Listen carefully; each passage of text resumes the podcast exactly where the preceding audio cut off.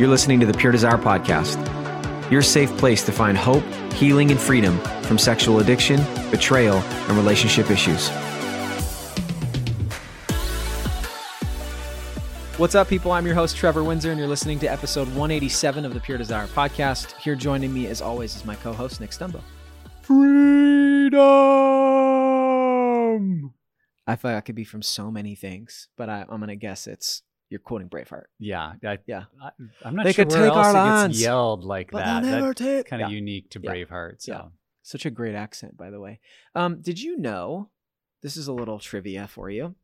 Uh, you just heard the extent of my knowledge of Braveheart. It's so not. if you're Bra- gonna it's not about about Braveheart. It's about. El- it's about Mel Gibson. oh, okay. when uh, I believe Mad Max uh, was one of the the first Mad Max was one of his first movies, and that I believe he's actually from originally Australia, and had an Australian accent. But then, as you can see now, there's no Australian accent. Did you know that? I did not. I'm Okay. always impressed when people who have like Australian or British accents are in American films and they sound American. I'm like, that, I don't know how they could do that.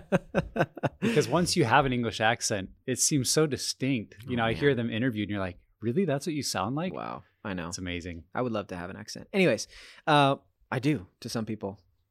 Yeah. what? He's not Australian. He's not Australian. Okay.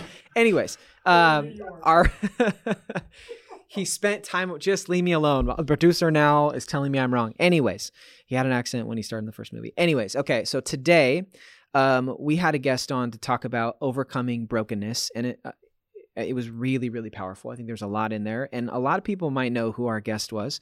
Our guest is Paul Young. He is the author of The Shack um, and has an incredible uh, and really sad story uh, of how trauma entered his life and really what that process looked like of overcoming the brokenness because of it. Yeah. Yeah. And I'm excited about today's interview because I think Paul just does a good job of bringing out the heart of who God made us to be and making sure that's where we find our value and not something else that's been assigned to us that, that really isn't true, that, that we're made in the image of God and that that fundamental you know goodness of his creation is really what should guard our hearts and our minds. And um, I know some people take issue with Paul's theology, and I, you know, I just want to say Pure Desires theology hasn't changed. You know, if you need to read it, it's on the website, and and yet we want to be able to listen and hear from other people that can bring perspective. And so, for those that may be bothered by even in this episode, some theological things that come up that maybe cause you to raise an eyebrow or or or, or think differently, you know. You can, you know, take take the good and, and spit that out. And if, if you're not able to get past that, you know, we, we get it. But Yep. we think Paul has a story to share. And what I am confident of is that that he loves Jesus. Yes. Um, he loves the God of the Bible, and he wants people to meet that God. Yep. And some of the ways he's interpreted it, I think, are actually the very things that are helping move our thinking forward of, of who are we as people, Yep. and what does it mean to be aligned with God's opinion of us. So that's what I love about today's episode. And um, he he does use some, uh, you know, what we'd call salty language, and in his theology, he's comfortable with some language that um, some of you might think is great and Yeah. will love him more, but Yep. others of you might be a little bothered by. So we are going to try to navigate some of those um, language choices uh, because we don't we don't want uh, his word choices to keep you Yeah. from hearing what we think are some really valuable points when it comes to our recovery Yep. and our woundedness and our brokenness because there's there's a message here I think we need to hear. Yeah, absolutely. Uh, so, a few things before we get to our time with Paul. Subscribe to the podcast. Uh, if you are not, just do it. Don't wait any longer. You can find us on all the major platforms, including now Audible. You're welcome, Audible subscribers. Uh, if you can, give us a review. It also helps other people find the podcast. Uh, follow us on social media at Pure Desire PDMI, Facebook, Twitter, and Instagram. We're actually putting all of these episodes now, full episodes up on YouTube. Just search Pure Desire Ministries. And then we really, we just want to continue pushing it. We're excited about it. March 5 and 6, we have the Pure Desire Virtual Groups Conference. Nick, why don't you tell the people about it? Yeah, you know, if you've ever been playing a video game and like you unlocked a new level, like you leveled up and suddenly the the, the game was just a whole better experience, that's like what we're talking about with the groups conference. That if you are in a group or leading a group or looking to start a group, we can help you level up, have a better experience, be a better leader, Yeah. launch better groups. Yeah. Uh, it's kind of our 201 training. Um, I've gotten to share the content just one time last year, and I'm so excited to share it with people all over the country because I think it'll just it'll take their experience to another level. So Yep. sign up. We'd love to see you there, whether you're um, online with us live in the moment or you know viewing them in the weeks that follow. Yep. I think you'll get a ton out of it. And uh, we have uh, a chance to enter here to win a free ticket. If you go to puredesire.org slash pod survey, fill out the listener survey, and we're going to pick two winners for a free admission to our group's conference, March 5 and 6.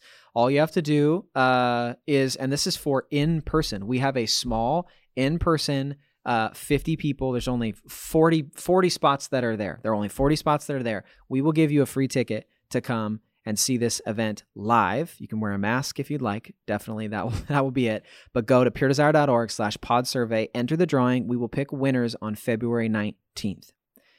That's all we have for you. Here is our time with New York Times bestselling author Paul Young. Uh, Paul Young, we're super excited to have you on the podcast. Thanks for just taking the time and hanging out with us. We appreciate it. I'm absolutely honored to be with you. I love these things. It's always a two-way street. I tend to I tend to learn a lot which is uh, what I need. Sometimes I even say things I have to learn from. So that's good. Uh, honestly, um, I will. I'll just disclose right now. I was the type of person who had never read The Shack and was critical about it, and then read it last year, and it's one of my favorite books. Uh, and I just want to tell you uh, that I, the scene with the Holy Spirit tending the garden, uh, still sits with me today. I love that. Um, have been a fan of yours since then, and then uh, I got to hear your story on a number of different podcasts. Um, one, you spent time with Ian Morgan Cron on the Typology I podcast. Uh, and honestly, if you just want to reach out to Ian and let him know I want to be his friend, that would be so great. uh, but um, yeah, I just I was struck by hearing your story. I was struck by how much trauma and how much difficulty you've experienced and had to overcome. And we just wanted to kind of dive in that into that and, and hear your story more and uh, really just share what you've learned through your journey um, with our listeners. Um, and you know one of the things too just the idea of reducing shame when it comes to trauma and abuse and brokenness for sure. um, and how to how to really give hope to those who are in the midst of struggle because that's our listeners are in that season uh, right now. So yeah. uh, yeah thank you again just for being here.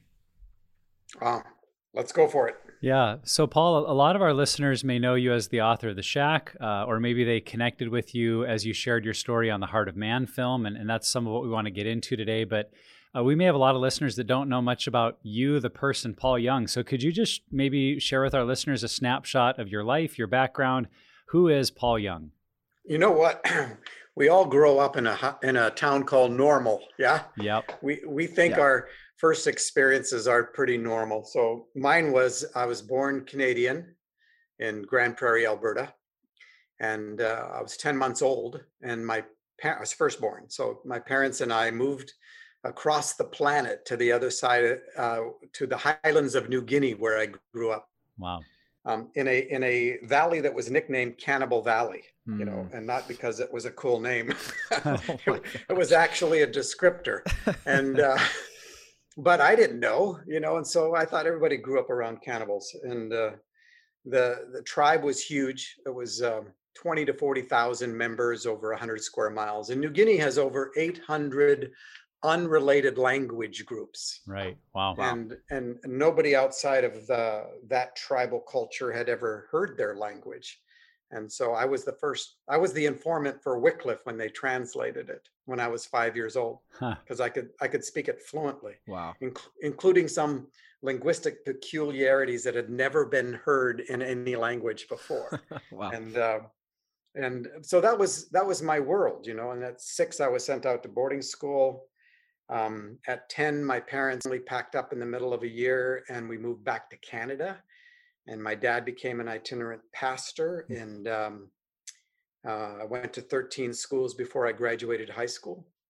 Um, I went to Canadian Bible College in central Canada and then uh, finished, uh, well, did three years of theology there, finished an undergraduate degree in religion in Portland, Oregon, went to seminary in Portland, but in Portland, Gresham, Oregon, actually, I met Kim and um, thank God I married her. Thank, thank you, God, I married her.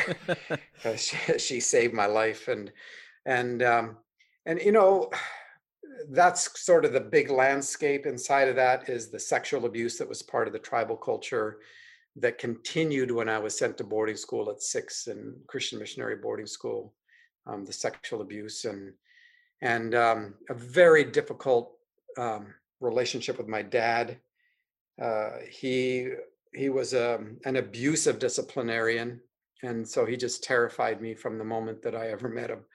And um, I just uh, I wanted little to do with him except you know for those of us who have an absent or or missing or um, angry father we we still are looking for everything that father means and um, yeah, yeah absolutely. and that followed that followed me for years um, hmm. very uh, very grew up in western evangelical holiness fundamentalism uh, very um, performance uh, driven relationship with God and yep. and and you know the way that I de- dealt with my own sense of shame was that I became a performance addict so mm. that worked pretty well mm-hmm. and uh and and so I you know uh, it was a survival skill but I actually thought because I had such a low view of myself that I I didn't know how to do anything else, even though along the way I did all kinds of stuff, you know. But mm-hmm. uh, when when you be, when you begin begin with the underlying belief that you're a piece of to start with, it's it's hard to see any value in anything you do. Uh, everything yes. feels like you're a fake, right? Yep. And plus, I had post theology, right? Piece of theology, um, which I got from Martin Luther and the Reformation. Yeah, like human beings are snow covered dung. Well, what kind of theology is that? you have you're totally depraved. You have a sin nature, and um, it's hard to build a constructive, authentic life. Mm. Um, you know, on on that kind of theology. So not only did my dad communicate that to me, mm. that I was worthless, and sexual abuse communicated that in yeah. a, an entirely different and absolutely um, destructive way. Uh, but but God felt that way too, and and and God loved me. God the Father loved me. Um, Jesus actually loved me. God the Father put up with me because He didn't know I was there. You know, Jesus co- Jesus covered me over with His own righteousness, yeah. so that so that I, He could sneak a piece of into heaven with, you know, and yeah. God would be going like, "Do you smell that? It smells like crap," you know. I can't find it though. Jesus is, you know, doing his little bottle of yeah, redemption and huh. and propitiation and hmm. atonement and all that kind of stuff, you know. Yeah. But um, yeah, so you know, uh, by the time I was 12, two years back into Canada, trying to figure out how to survive in a culture I didn't understand, even though I looked like I should. Hmm and um, and with the kind of history I had, which my parents didn't have a clue about what I had experienced, nothing. Uh, they weren't safe to talk to hmm. when I was growing up. Nobody was actually. Yeah. And um, so by 12, I'm pretty much addicted to porn.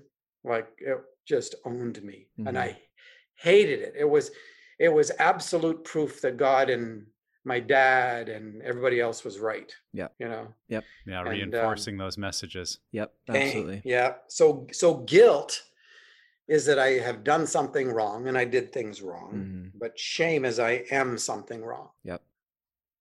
And uh, and wholeness, whole with same root as holiness, but wholeness is when the way of your being matches or is an expression of the truth of your being. Hmm. That's when wholeness is, when you're integrated so that how you live your life is an actual expression of your ontology, the truth of who you are. That's good. And uh, but if you think that you're a piece of piece of crap to begin with, that's the truth of who you are. Yeah.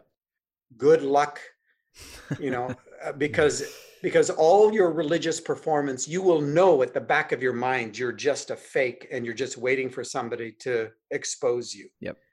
And exposure becomes the big terror you know and so yeah. so i i didn't run away from relationships. I what when when my facades start to crumble i just heard god call me somewhere else. Huh. yeah. Absolutely you know, like, right. like any anywhere yeah. else. Of course god would call me well, okay, so Paul, you and you're talking a lot about um, about trauma that entered your life at a really young age, and we talk yeah. about this a lot here. That it's not just the the big T trauma of the abuse, um, but it's also maybe the neglect from your dad or those lacks that you have in life, the culture, uh, the messages that you learned, those being traumatic really over time. So, um, those things don't go away, which would be so great if they just did. Um, you know, but... they, they went away once. Okay. I got hit by a car. I was a pedestrian, oh and it knocked me a half a block. And um, they said I never lost consciousness, but I was stuck in a cerebral loop. So I was saying, "What happened?" And then they they said, "Well, Paul, you were almost killed. You were hit. Oh my this goodness. is at the scene. You were you were hit by a 16 year old high risk driver doing 50 miles an hour in the center turning lane. Oh my and goodness. um, and um, we're going to take you to the hospital. Oh, so what happened anyway? You know, yeah, right. I, yeah. for about Right. 24 hours. Oh, there you go. Okay. You know, except except they had to do surgery without anesthetics because of the head injuries and Oh, all this man. stuff. And so, so a couple days later, I come to conscious awareness, and I'm laying there in the hospital bed, and and it's like, I don't recognize anything. I know what a bed is. I know what tables are and food is, and sure. I, and but I don't know what country I'm in, and I don't know what year it is. Right. I and I don't know one person who walks in the door. And Kim actually, we weren't married. This is before we were married, but we were friends. And she walks in and just bursts into tears because I'm pretty wrecked, and Hmm. and she leaves, and I'm laying there thinking like, huh. Wonder who she is. She's cute, you know. Yeah. in, in my mangled Yeah. state, you know. Right. Right. And- Probably but not the ideal way to deal with trauma. No. no, but, for sure. here's here's what's the crazy thing. I entered for a few weeks, well, uh, for a few days especially, into one of the most peaceful Hmm. times I had ever experienced. I had no baggage. I had Huh. no addictions. Interesting. Yeah. I had I had no memories of loss. Huh. I had no, I had nothing. You know, I only knew I had this one relationship, Jesus. That's all I knew. Wow. And and Jesus was with me. It was going to be okay. And but I had no baggage. And then as my memories started to chunk back in, you know, same with the baggage and you know, Yep. so much for peace, you know. So Right. but but that was the only time um, up until Got it. I really dealt with all my crap that Yeah. that um, I had that sense of peace. So you mentioned though that pornography was an issue. How else did you see because trauma becoming brokenness, you know, and that's the fruit of it when it's undealt with in our life. So how else uh, did you see that trauma play out in your life? Oh, disassociative. Uh, you know, I could compartmentalize unbelievably, Hmm. right? So, and I learned that first from my dad when he would when we would, he would come to take his take the wrath of God out on me. You know, um, Hmm. I I learned how to disappear, how to not be present, Hmm. right? And so that affected me well into my marriage, where where if Kim was angry about something, I'd just disappear Yeah. and I I I would like freeze inside, you know. And um, uh, I also had no, I I didn't have a capacity to be angry, which was really interesting. Mm. I was angry. There's Yeah. no question about the fact that I was angry. Right. And uh, and uh, but I I had it was too dangerous. I, I was a real I was an inveterate liar. That is to me, I've come to realize that almost all lying is a survival skill, Hmm. right? And it Yeah. points back to trauma of one source or another. So people don't lie to deceive you, they lie to stay safe. Yeah. So, so you know, some lying is totally intended to deceive, but even that is, you know, woven into survival skills of one mm. sort or another related to trauma Right. and and you know the two things that i tried with my dad to, to stop him one was to lie right if i could convince him that i wasn't guilty of whatever it Yep. was that he was punishing me for or or eh, th- that i wasn't as guilty as he thought maybe i could reduce Right. uh, you know the punishment Yep. and the other thing i tried was to yell at him over and over and over i'll be good those three words i'll be good i'll be good i'll be good and for Wow. you know a five year old and a six year old and a seven year old and an eight year old and a nine year old to yell i'll be good and try to make that promise again right just reinforces the reverse statement Yeah. I know I'm, not bad. good. I know I'm bad. I know I'm bad. Yeah.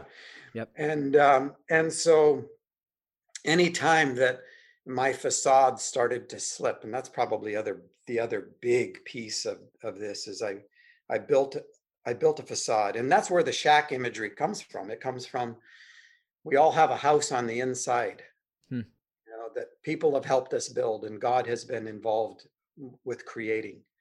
And a lot of us, we didn't get good help, you know, and so that's the house on the inside that we store our addictions and we hide our secrets there and we never invite anybody in there because we're just terrified that once exposed whatever shreds of kindness and affection will evaporate. Hmm.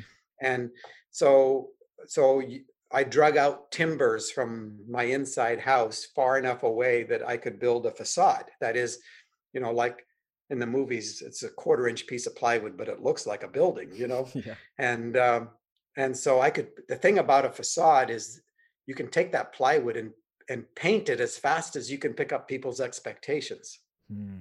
and you learn to live from the outside in not from the inside out because you got nothing on the inside that's worth living out from yeah. so you're constantly trying to create an identity based on people's responses to you so if you're a performance addict then all of a sudden performing is really critical and the responses to your performance dictates to you how you feel about yourself at any given moment right? So you're always at risk.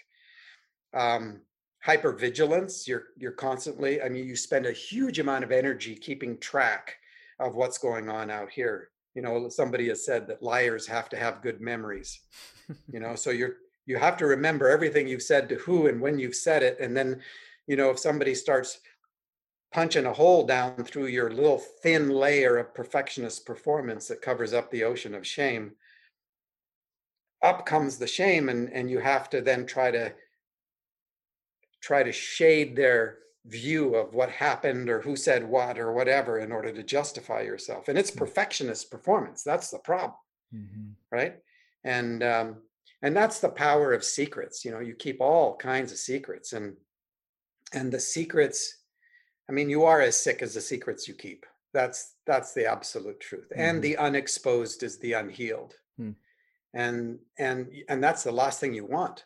Like to be exposed, I mean, that's like hell. Mm-hmm. And um and so you live a life hidden. You know, I didn't build a facade to try to deceive people. I built the facade because I thought that's what God wanted. Yeah. I thought God wanted me to look like that. And I thought if I could just look like that perfectly, then I could win the approval and the love and the affection of other people. And so I was hoping that if I could just play the part perfectly, that maybe I could, the facade could become the house on the inside. Hmm. Does that make sense? Yeah. And, and part of the problem is, is that that secrets, and here's how this all works. We have these secrets, right? So, and they reinforce the idea that you're just a piece of shit. So you've got that as your underlying truth about yourself. And you're trying to act out here different than what you believe about yourself mm-hmm. because God's telling you that that's what he wants you to do to be like and the church is telling you and and and so and and there's something in you that actually wants to be authentic and wants to be good and all this. And you don't you don't tell anybody your secrets. I didn't tell anybody my secrets man. I just eh, i just didn't go there.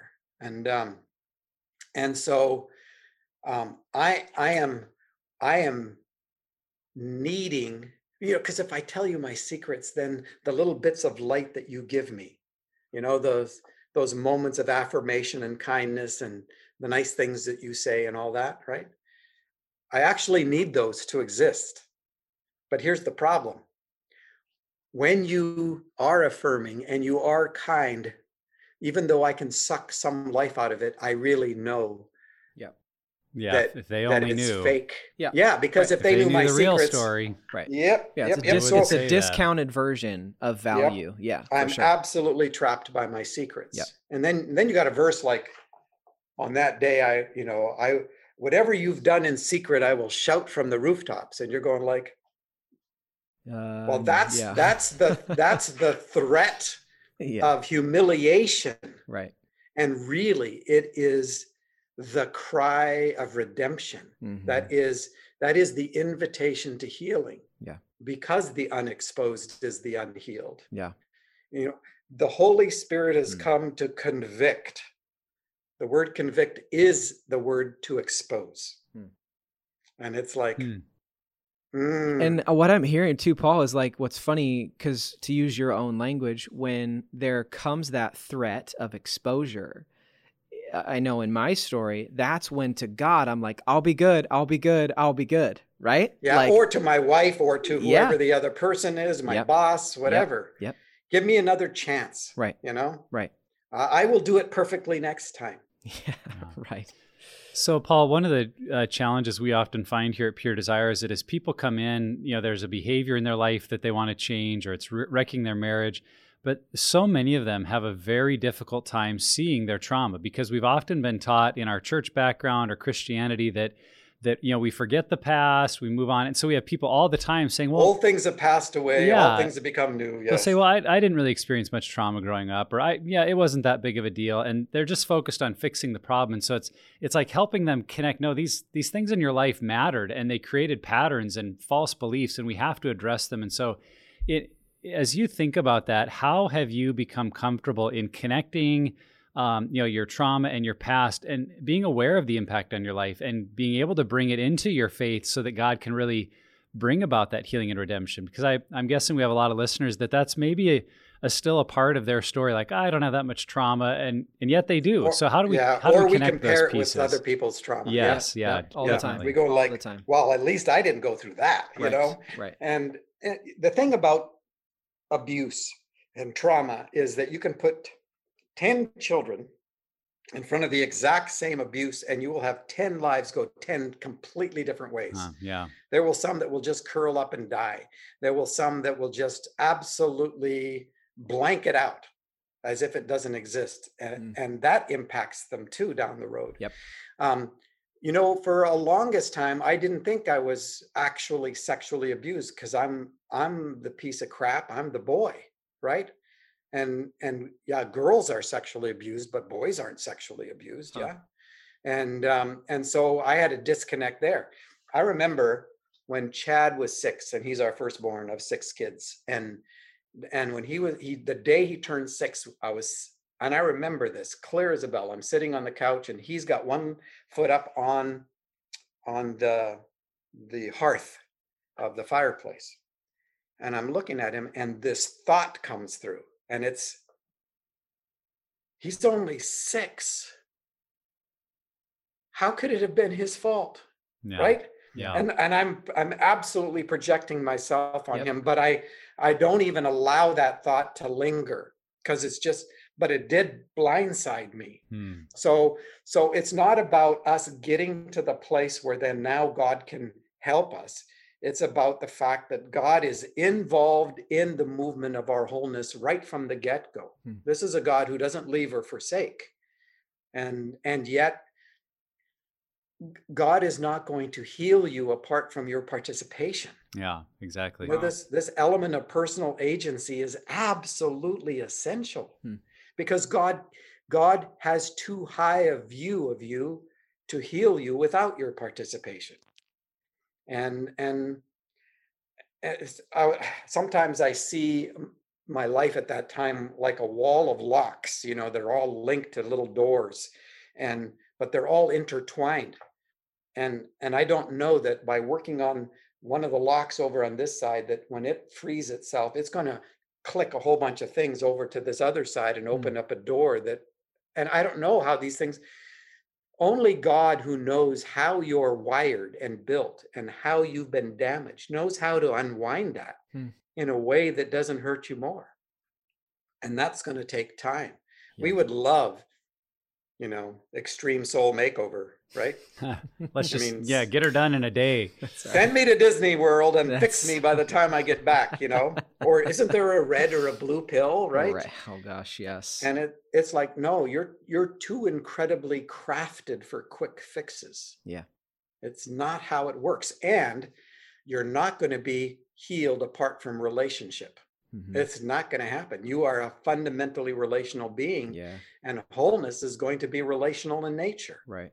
Yeah. Yeah. Yeah. I, I love your story about, you know, seeing your six year old and realizing the innocence of it, uh, what it means to be a child. And what I've tried to share with people is to say too often we project back our adult brain into our childhood memories. Yep. Yeah. And the truth is, you know, when you're when your parents got divorced at seven, you didn't have your adult brain to make sense of what was happening. You had a seven year old brain Yep. that maybe felt abandoned and lost and alone. And maybe it makes sense to you now, but I guarantee when you were seven, it didn't make sense. And your brain figured out a way to to survive. And maybe that Yep. was become a liar or become, you know, whatever the Yep. many pathways that leads to.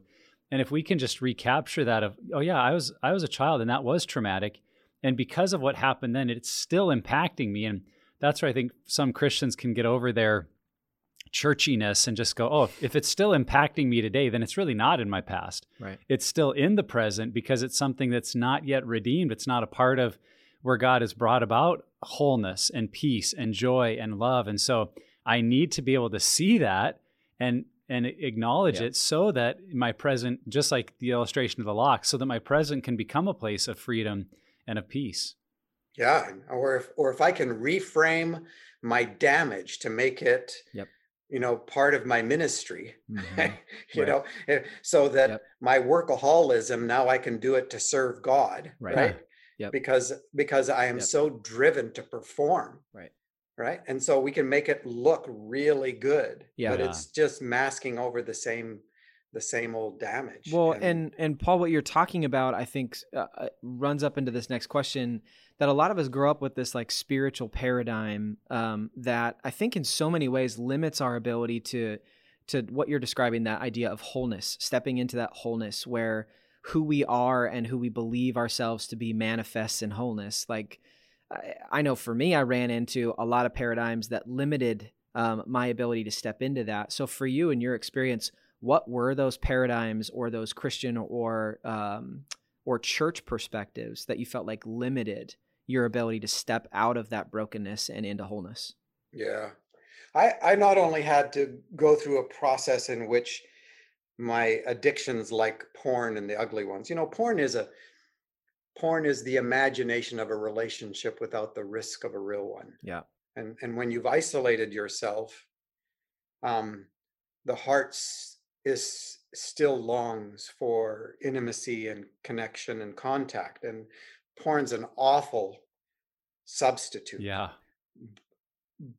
But what's the alternative for Right. for those of us who are trapped inside of aloneness you know um so not only did i have to deal with the issue of porn i had to deal with my gold chained addictions i call them you know like doing something great for god Right.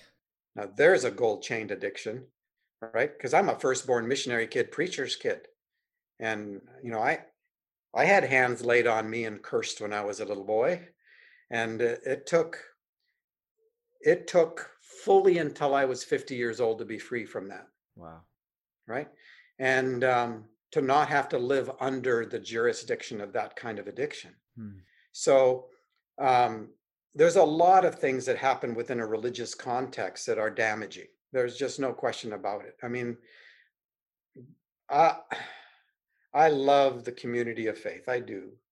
And uh, I'm not wild about institutional religious structures, you know, and, um, but um, the, the whole, you know, why in the name of authenticity is it so difficult for people to actually live authentic lives?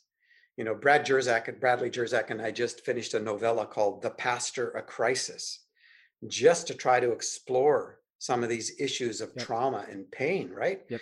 And and and the, the big question for us in that in writing the novella was is there anybody that's irredeemable and is there anybody that's unforgivable? Mhm. Is there anybody that is so broken they're past the point of the potential for healing? And the answer is no. Yeah. The answer is no. And um, and so, um, but it's set up for performance. It's set up to hide your your damage. When when somebody is exposed, we don't relate to them like family. We relate to them like an imposition to the vision Wow. right? And so every healthy family moves at the speed of the slowest. And and family is the best model, if you even want to have a model for communities of faith. And every fa- healthy family moves at the speed of the slowest. So if you've got a family and a child is born into it who is autistic, that family will grind to a halt. And, and the resources of that family and the relationships around that family will circle to heal the loss, right? To heal the hurt, to be present to it, to engage with it. Every institution moves at the speed of the vision and the mission and the leadership. And and the slowest get shunted off because they're not productive. Hmm.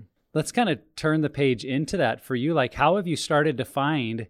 How did you find healing and redemption from that brokenness? Like, what did it look like for you to enter into the wholeness of who God really says you are?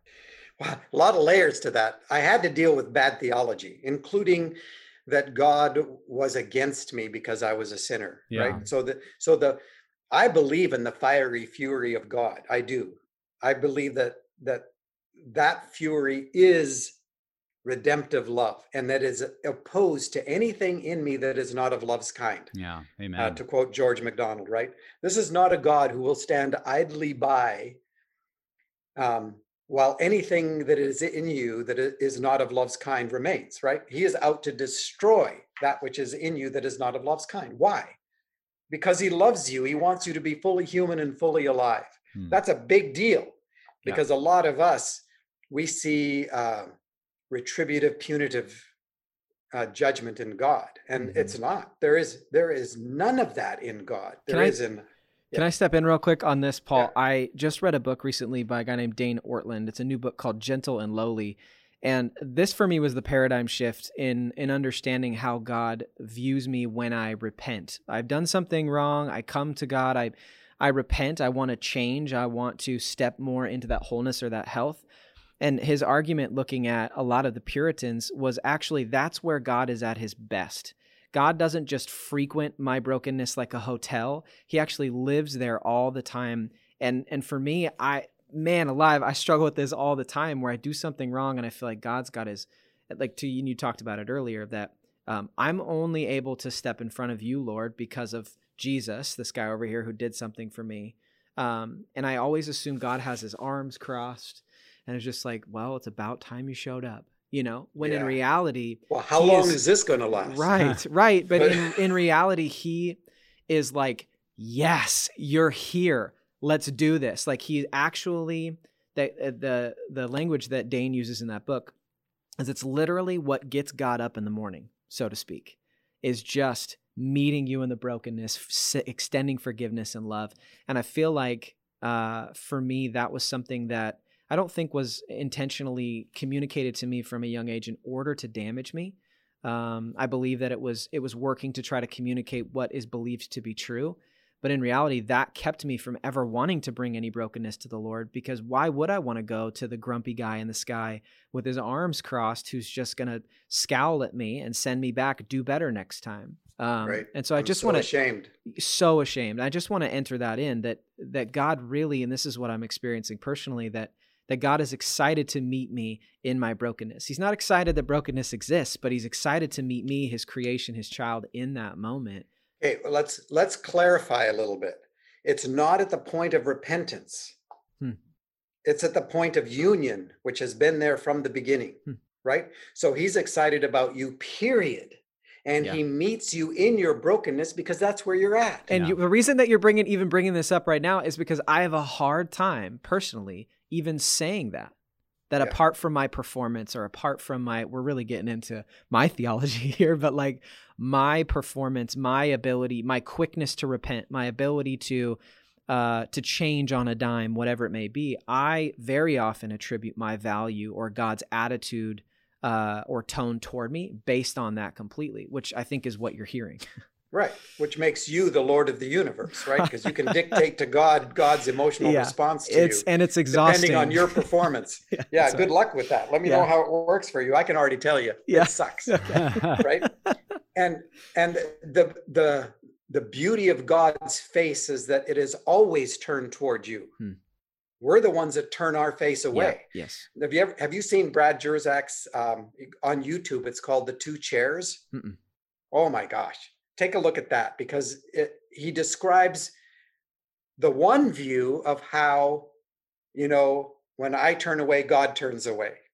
You know, and that's how the two chairs work, right? When I turn away, God turns away, and so I have to come back and repent, and then God turns towards me. And when I sin, I turn I turn away, and He turns away, right? But then He says, "There's a whole different way of looking at this." Hmm. I turn away, God moves over in front of me. I turn away, God moves over in front of me, right? And he he just lays this out in a dramatic fashion and mm. walks through the the the scriptures in terms of like here's the story of Adam, here's the story of mm-hmm. Moses, here's right? And it's all this as opposed to this. Yeah. Hmm. And so so often in our language, even in this conversation as and, and I appreciate the authenticity of your response, and that is that we we think that we are so deserving of that judgment we can't imagine that we are loved apart from our performance hmm. you know and and it's it's just like how can how and and god's like look i am out to destroy everything that has attached itself to you that has covered over the diamond that you are hmm. Yes you are not a piece of shit, but you are so full of shit, you know and and so we're going to deal with that. But I know the truth about you, and that doesn't change. If God is ever disappointed in you, it means that God doesn't know you. Hmm. Right? It is impossible for God to be disappointed in you. Because then God cannot be God. He would he would be stuck to expectations like human beings are. Expectations are just disappointments waiting to happen. Yeah. God doesn't have any expectations. He knows you. He doesn't dwell stuck inside of time, wondering how this is all going to work out if you can just get your act together. Right? That's not the character and nature of God. So, again, you know, so to answer, to go back to your question, the one that you asked to change the page, which we haven't really done very well, but, but it's a good conversation. Yeah. I had to, I had to make some decisions. I had to decide not to kill myself. Right because suicide for me was the last way to run away before mm. hitting the bottom. Wow. Right? And and people think suicide's hitting the bottom. It's not. You know, facing your craps hitting the bottom. I mean really facing it where where you own the choices that you've done. Right? And you own the damage that you've done. I remember when, you know, and you know my story so you know that Kim caught me in a three month affair with one of her best friends. And and I had to make a decision whether to face her or kill myself. Hmm. And to face her was to hit the bottom in this situation. Yeah. And the reason I know I hit the bottom is one is I never pointed a finger at her. I didn't make her part ownership in, you know, like blame shifting.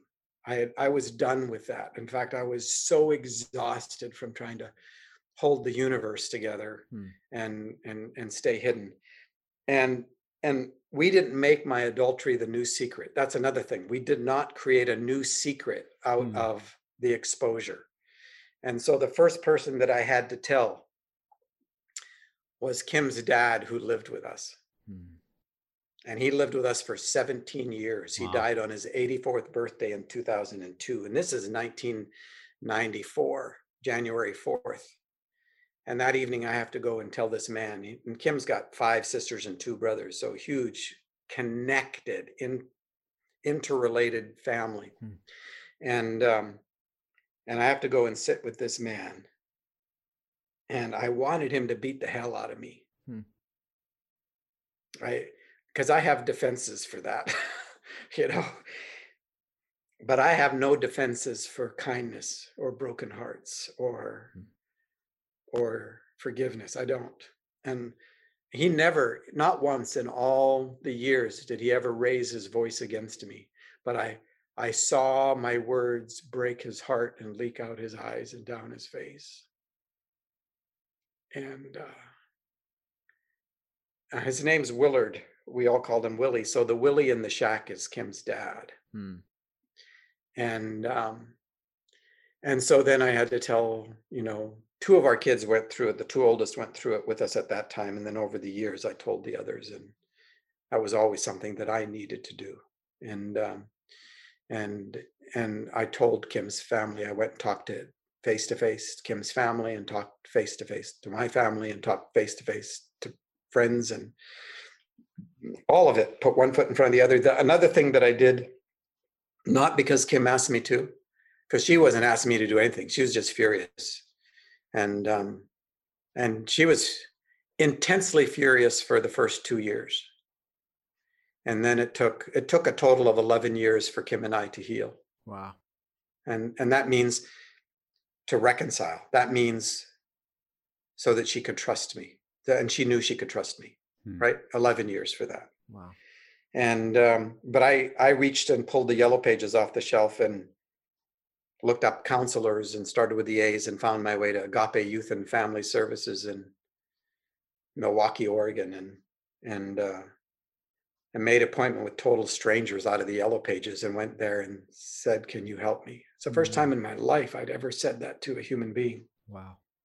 Because you know part of the perfectionist persona is that you don't need help yeah exactly you, that's a weakness you know yep. and um and so and then to give myself over to a therapist i i i was so alone in my in the story i told myself that I had to pay somebody to be trustworthy. Yeah.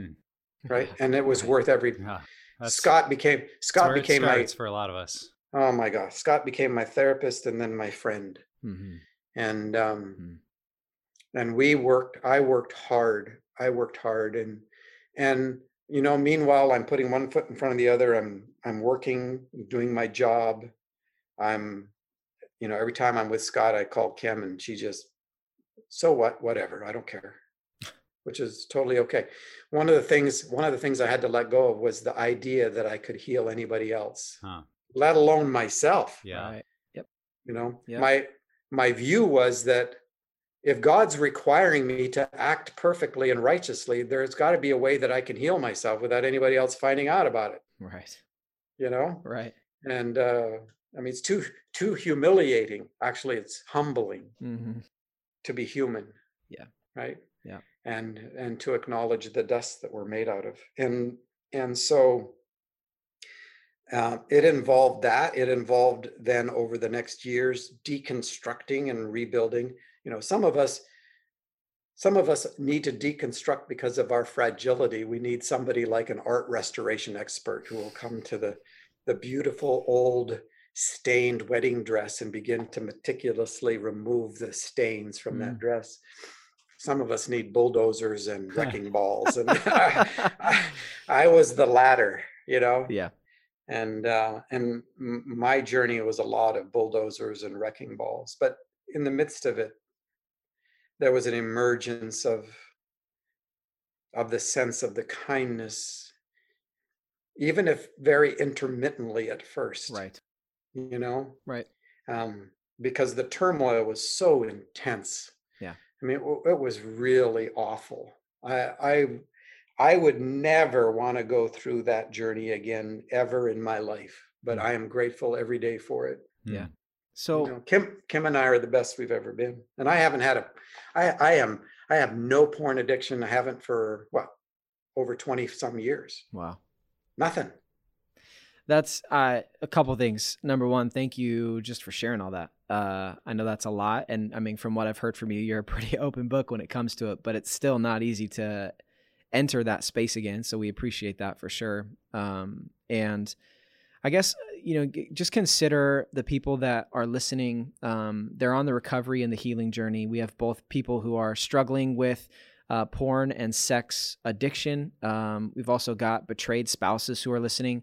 Um, what would you share to them are the maybe the two or three big things you learned in the healing process, that really difficult, okay. tough process? Yeah, that's a great question. Porn was broken for me when I began to trust that the truth of my being was that I was pure of heart.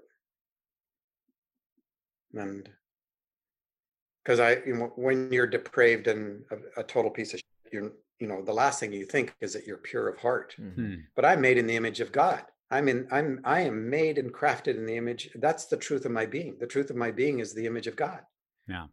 You know it's not my it's not my devastation. It's not my losses. It's not you know and um and so you know i i, have um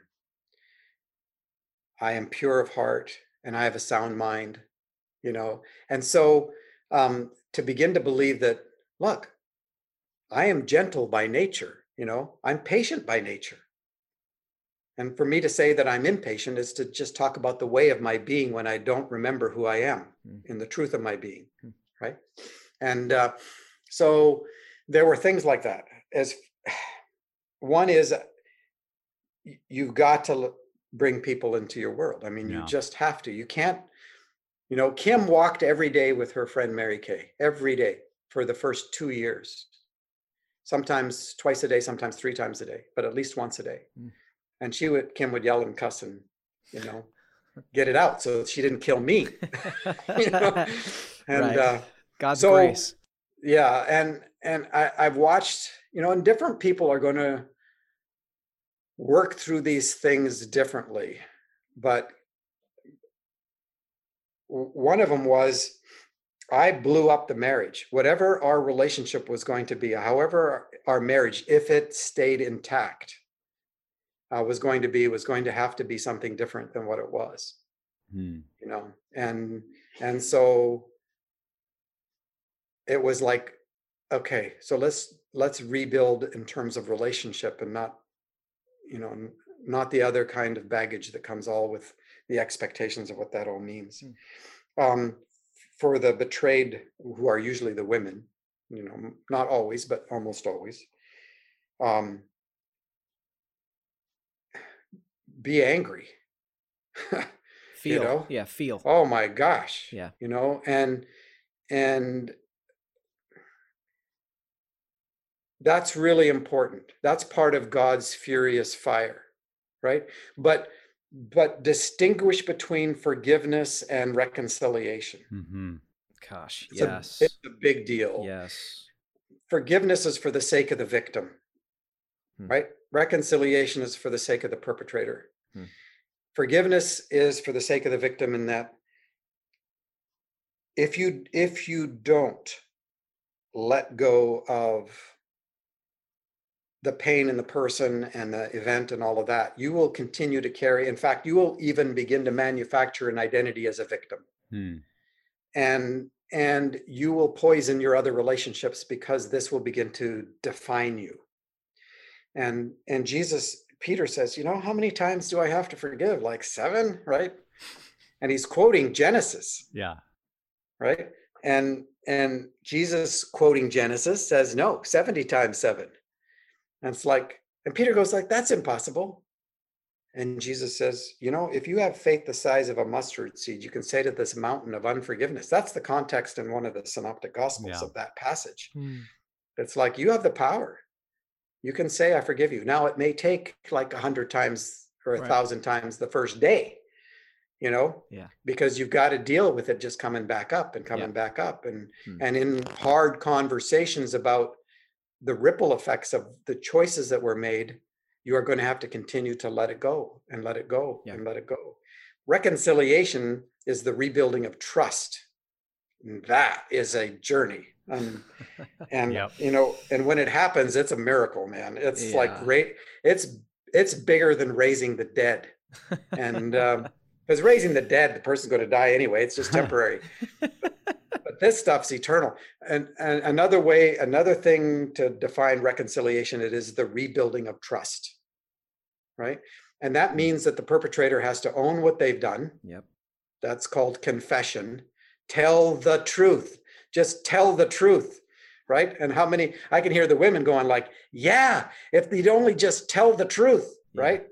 And and um, so it's like no you confess and you tell it specifically kim wanted to know every detail about everything and i told her.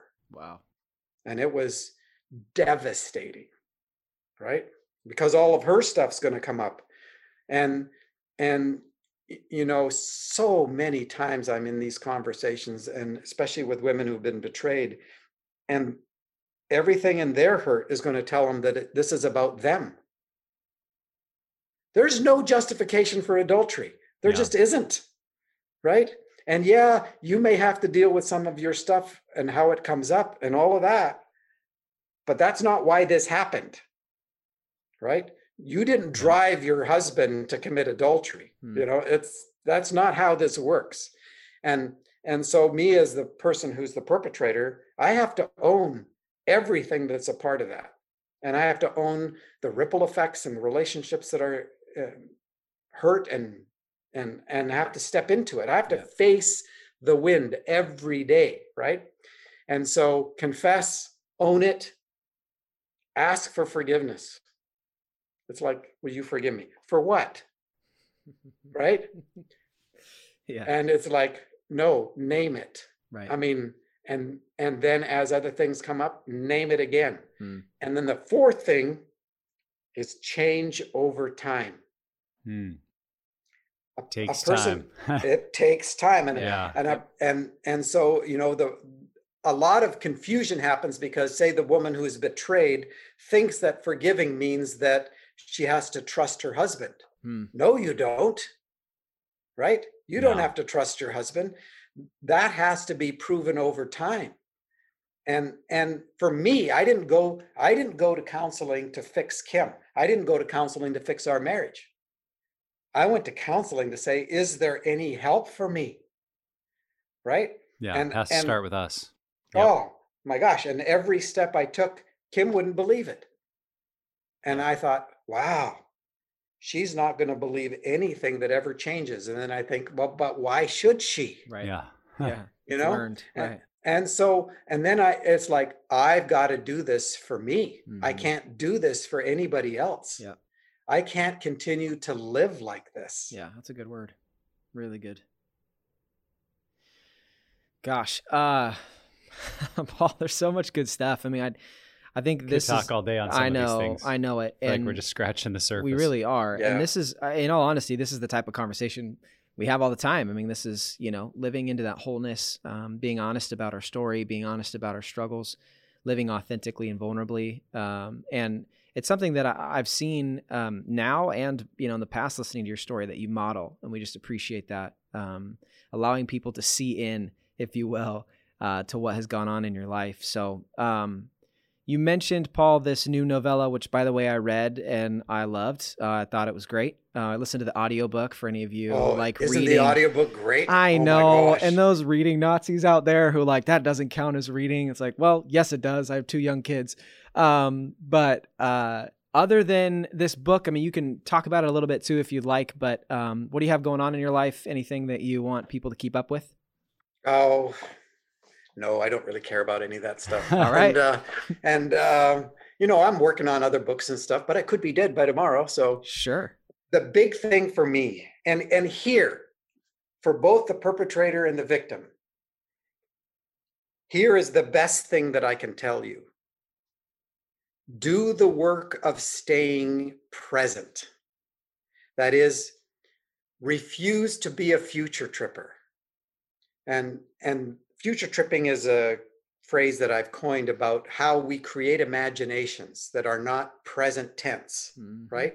This is fear based stuff that pushes us out of the present, right? Because all of a sudden you're going to start imagining what will life be like if I'm not married? What will life be like? How am I going to tell my kids? What am I going to say to them? What am I going to say to this person? What if they find out at work? What if, you know? Yeah. And and uh, for the victim, it's like, what is life going to be like without them? What if, you know, uh, same things. It's all future tripping, and Mm.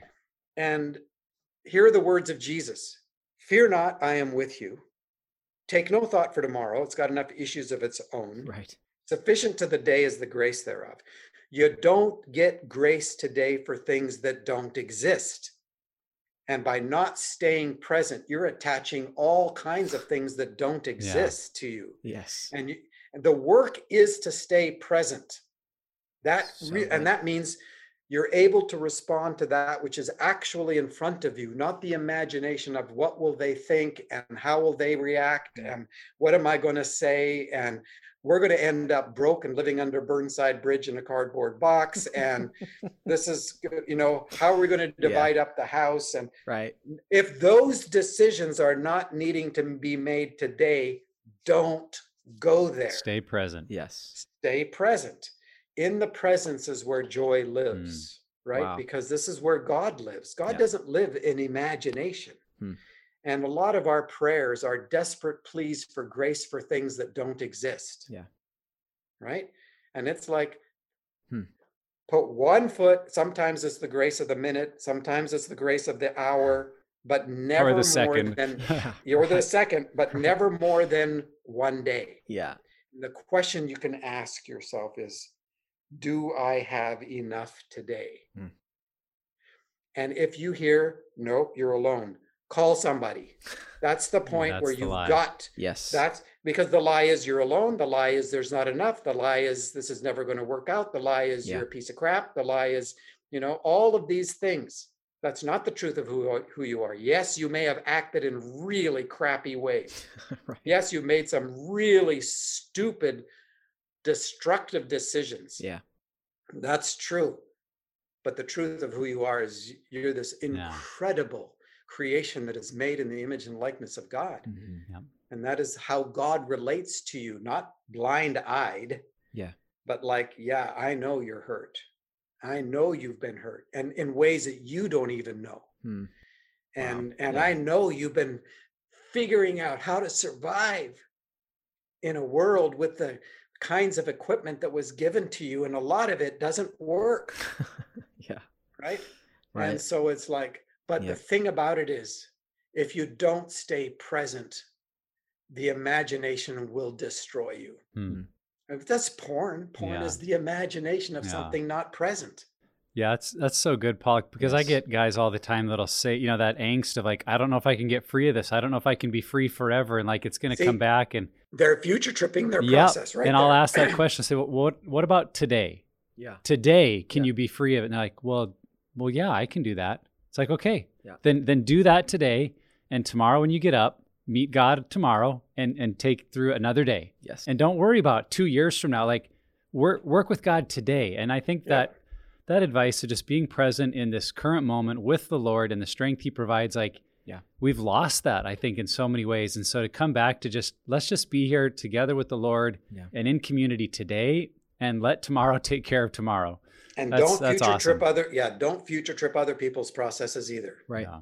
yeah. Right? Yeah. So if you're the victim, don't future trip the perpetrator's process. Hmm. You know, don't try to figure out how long is this going to take.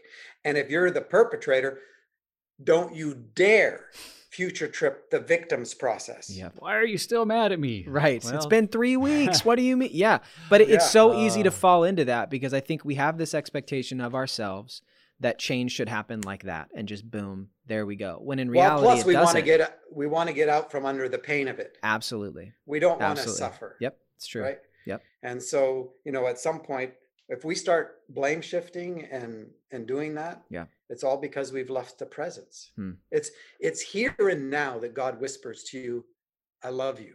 Yeah. You're my child. That's why fear not i am with you. Right? Yeah. That's about now. My verse for 2020 is hebrews 3.13 first time i ever got a verse in decades. I think god knows i get triggered by scripture so um, they don't give me a verse i have a word for you oh no exactly thanks here we thanks. go yeah so but my verse is this it goes like this encourage or enlarge the heart of one another as long as it is about today hmm, yeah so that you are not swept away by the deceitfulness of brokenness. Mm-hmm. Right? Yeah. And today's in all caps in the New American Standard because in the Greek it's emphatic. Hmm. Right? Today. Only encourage one another as long as it's about today. Now, I have a calendar. I hold it very loosely. It took a little virus to absolutely destroy it in 2020. And and that's the, the beauty, you know. My calendar is not my identity. Yep. And Good. my identity comes from this relationship that I have inside the grace of this just this day, only this day. This is how children live until they have to develop survival skills. Yeah.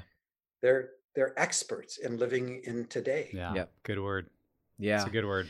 Uh, Paul, uh, just this time together, I mean, some of the things I just want to summarize that um, trauma and brokenness is around in our life. It is something that we have to face if we really do want to step into wholeness. Uh, and again, we talk about this all the time that our health or unhealth always impacts other people, whether we know it or not. And so there's so much at stake. Um, and I love the the language that you use, Paul, where it's not uh, rock bottom isn't uh, rock bottom is turning and facing those things. and so that's really what we want to encourage is that those difficult areas, those things in your life that you know are unwanted, uh, those are the things we have to turn and face and trust that God is going to meet us in that moment. So, Paul, uh, thank you so much. Honestly, it was an honor to be able to meet you, spend some time with you, and, and just thanks for being on the podcast. And with you too. Two way street. Love you guys. Thank you. And wherever you're at on your journey, Pure Desire is here to help create a roadmap for your healing. If you or someone you know is impacted by sexual brokenness, go to puredesire.org and let's start the healing journey today. Don't forget to sub- subscribe to the podcast. Each week, we put out new content to help you on the road to freedom from the effects of sexual brokenness. And lastly, never stop being healthy.